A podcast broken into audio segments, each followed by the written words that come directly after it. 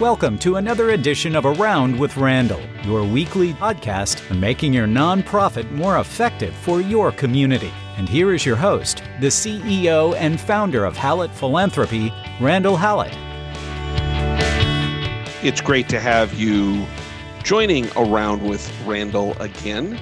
Of course, I'm Randall, and today we take a leap into the Great Philanthropist series and look at another, maybe not as well known philanthropist or couple who have defined the way they look at giving their money away. And most importantly, the tactical. What are the things that we can learn from these type of individuals when we're out working with, speaking with, engaging with the philanthropists of our own community?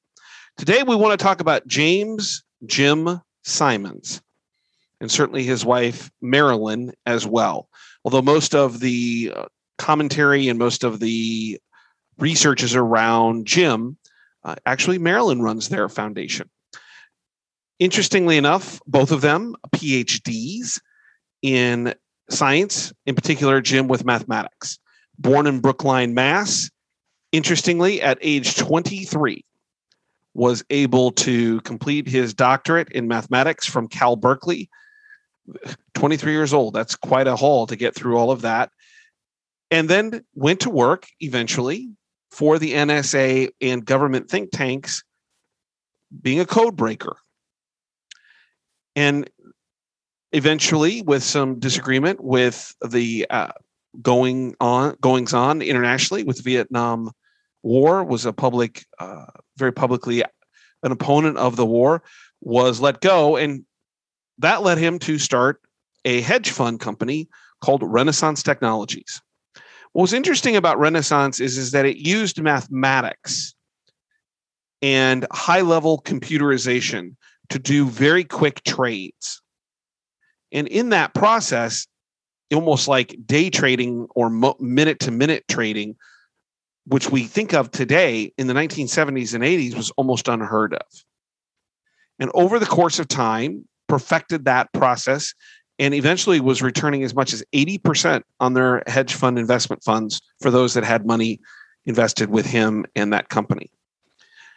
I would note, and this has actually been re recorded, this podcast, because I had recorded this and literally the next day, ironically, just a few days ago, there was an announcement that Mr. Simons and Renaissance Technologies and the hedge fund had come to a agreement with the IRS to settle a long-standing, almost decade-long case regarding how profits would be taxed, whether it was ordinary income or long-term capital gains. And in the end, uh, I felt like I needed to re-record this just to put in this marker because it would seem odd. But uh, they agreed to pay seven billion dollars to the IRS to be uh, having those profits be looked at as more ordinary income rather than capital gains just a note in this process. Eventually, uh, Mr. Simons and his wife Marilyn decided to get out of the day to day running of the hedge fund and began to look at philanthropy. With a net worth somewhere over $25 billion, they began their philanthropy in autism research and then looked at it from the perspective of something he loved as a second option, which was science one of his big investments early on was this idea of Math for America, where he put $25 million of his own money, starting in New York City, to invest directly into the teachers. That he would add as much as $18,000 per year for a five year period to science teachers. And in addition, pay for them to get teaching and, and higher level educational opportunities for themselves in either how to teach or in the idea of science and math. And really, it was an indictment of the public school system from his perspective that STEM, science, technology, engineering, and mathematics, wasn't being highlighted at the proper levels. That teachers were hard to find, that they weren't being invested in, and it would put America behind the eight ball in terms of growth in scientists and mathematicians and ultimately discovery. This program continued to grow through the New York school system and eventually then began to branch out into San Diego, Los Angeles, Berkeley, California, into the Utah uh, area, Boston, and the District of Columbia. He put additional resources behind it as well.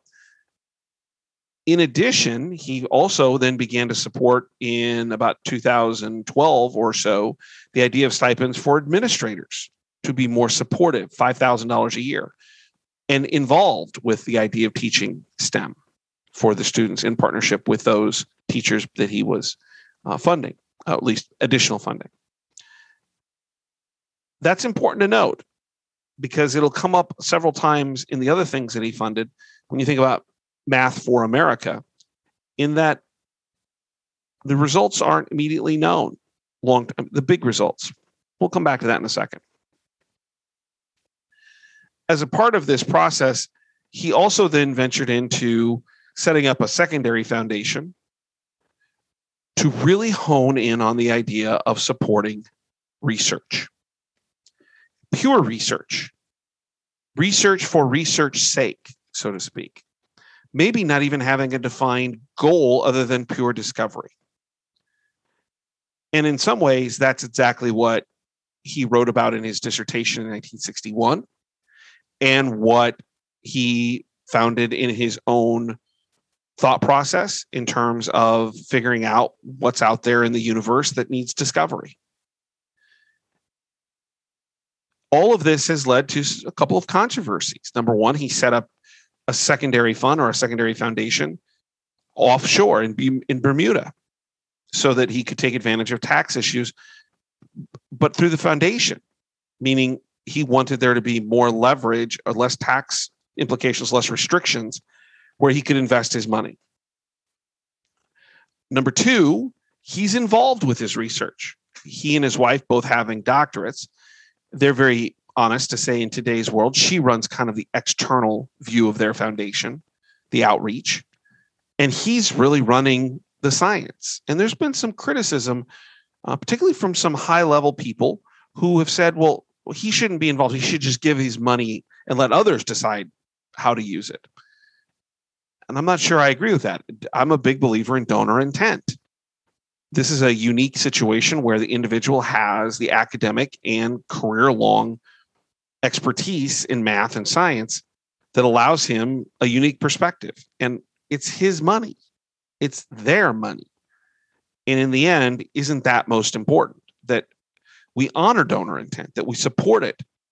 And as long as it's being used for the right purpose, personally, I don't see the problem, particularly since it's a private foundation and his money to begin with. Over the years, Marilyn and Jim Simons have come up with some what they call key principles. And I think this is where we begin to think about what does this mean for us when we're working with donors? Because there are donors who think about philanthropy a little bit differently, probably not as prevalent. But we spend a lot of time, and I have on this podcast, talking about return on investment. And that you need to measure that with certain donors or most donors or most projects what is it someone's putting in and what will be get gotten out in terms of outcome. And i don't deviate from that very far but mr simons and his wife have a uh, have a different perspective. And it's one worth noting because there are people like this. So what are his principles that he's articulated? He did so on his website uh, for their 25th anniversary of their uh, starting of the foundation so let me give you the five. And then I want to jump into a quote that he said and what this means for us. So the five principles that he works with when it comes to philanthropy is don't do something or do something new. Don't just run with the pack. Be different. Look for the uniqueness in opportunities. And he talks about it from the perspective of if there are X number of people working on one problem, and they're, I guess, good people, smart people, go work on another problem because they're probably going to figure it out. Do something that is unique. Two, surround yourself with the smartest people. I have a favorite podcast I listen to, uh, Tony Kornheiser. And while he was a sports writer for many, many years with the Washington Post and is now on ESPN, his podcast sometimes has very little to do with sports. What I like though is he's whenever he's asked for advice, he says, "Go stand, find the smartest person, go stand next to him," because things happen, and there's a lot of truth in that. If you surround yourself with smart people, smarter than you are, more detail oriented in the areas in which you know you're likely to learn something, and you're also from a leadership perspective empowering others to make you better. So find the smart people and stand near them, be near them. Be third, be guided by beauty. He talks about mathematics, things like poetry, as having a, a sense of beauty that maybe somebody like me who doesn't have the uh, mathematical or the uh, uh, analytical chops that certainly he does sees beauty in the discovery. And there's a lot of truth in that, whether it's healthcare, education. When we support things and find people to support things that are looking for beauty, however you want to define that, there is a real pureness in the ability to make to the community or science or discovery or whatever much more worthwhile. Don't give up easily. And this is going to come around here in a second it may take time. And he talks about worth. If it's worth it, stick with it. And I think there's power in that. We've become a society of instant gratification. I want the results now. The technology and the internet and you know gaming and all kinds of other things have produced a sense of instant gratification in many of us. I'm not excluded from that in certain areas either. But sometimes it takes time to get the real value out of something. We should be aware of that. And finally, I love his last, the fifth hope for some good luck. Sometimes the greatest discoveries are luck. I think about 3M and the discovery of the post it note. And the, the glue that they use in post notes wasn't that, that wasn't discovered for that purpose was discovered they were trying to do something else. And somebody goes hey look this stuff kind of sticks but it doesn't create permanent damage.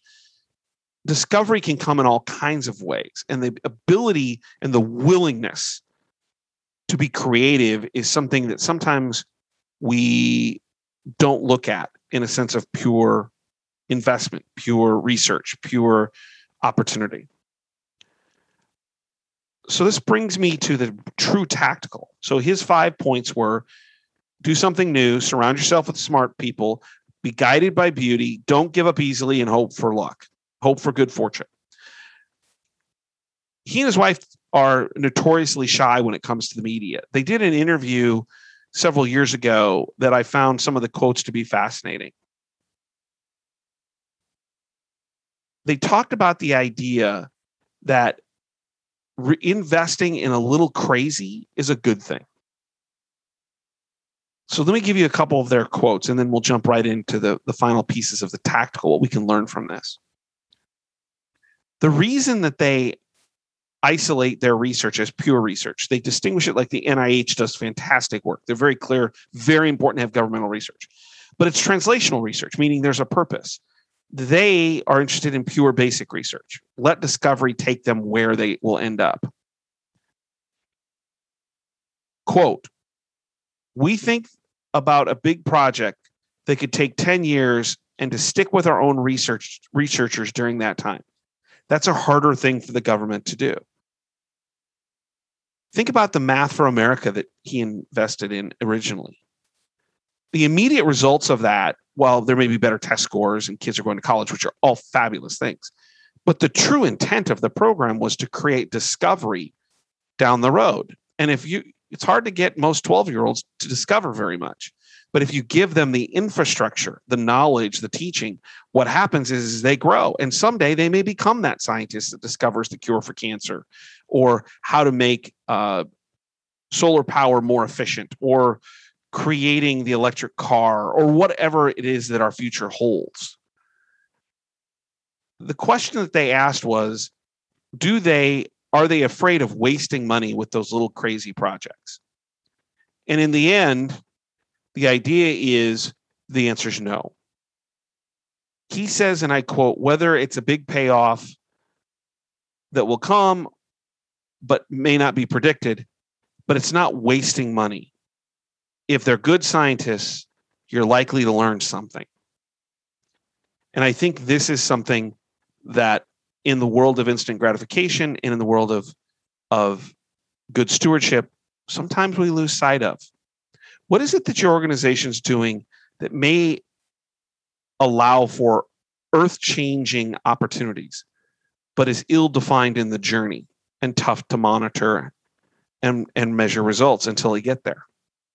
Who are the people in your community that could be okay with that, who would be invest much more money, but know that the investment is going to be a long term opportunity?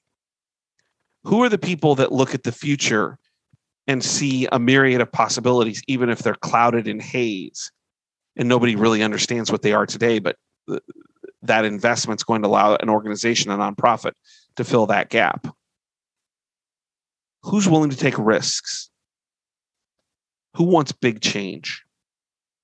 The tactical pieces from Dr. Simons and Dr. Simons, Mr. and Mrs. Jim and Marilyn, is sometimes it takes a long time to get truly big cultural change, investment. And that is something that we sometimes run contrary to in philanthropy because we're so inundated with we need this today, it's going to produce this result. And I'm not saying we should run from that, but I'm saying we should have both sides of the equation as part of our arsenal, arrows in our quiver to meet the donors where they are so that they can support the organizations and the needs the way they want to. And chances are, if you can find those people, that investment's going to be even bigger transformationally than the idea of someone just supporting a specific project. So you want both.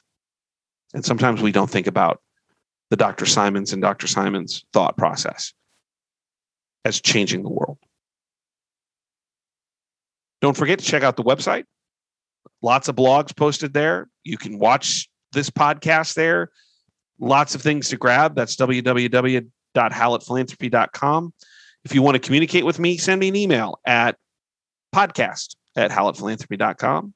Or if you disagree with me, my homage to Clark Howard, Reeks, R E E K S, at hallettphilanthropy.com. Good lesson today to think about it a little bit differently. And that's why I love doing the Great Philanthropist series. It's a little bit out of the teaching part or the education part of these podcasts, but it does give us an outcome of something to consider and to think about a little bit and to recognize those that are making the biggest differences in our community. I thank you for joining me today. It's always a pleasure to have you with me.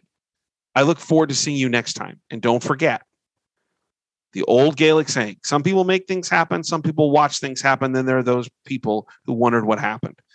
The Simons are people who are making things happen in the world of science and pure research. And you're doing things in your community that are making things happen, and you're working with people who want to make things happen. And usually they're for the, all the people who are wondering what happened. We'll see you next time right here on Around with Randall. And don't forget, make it a great day.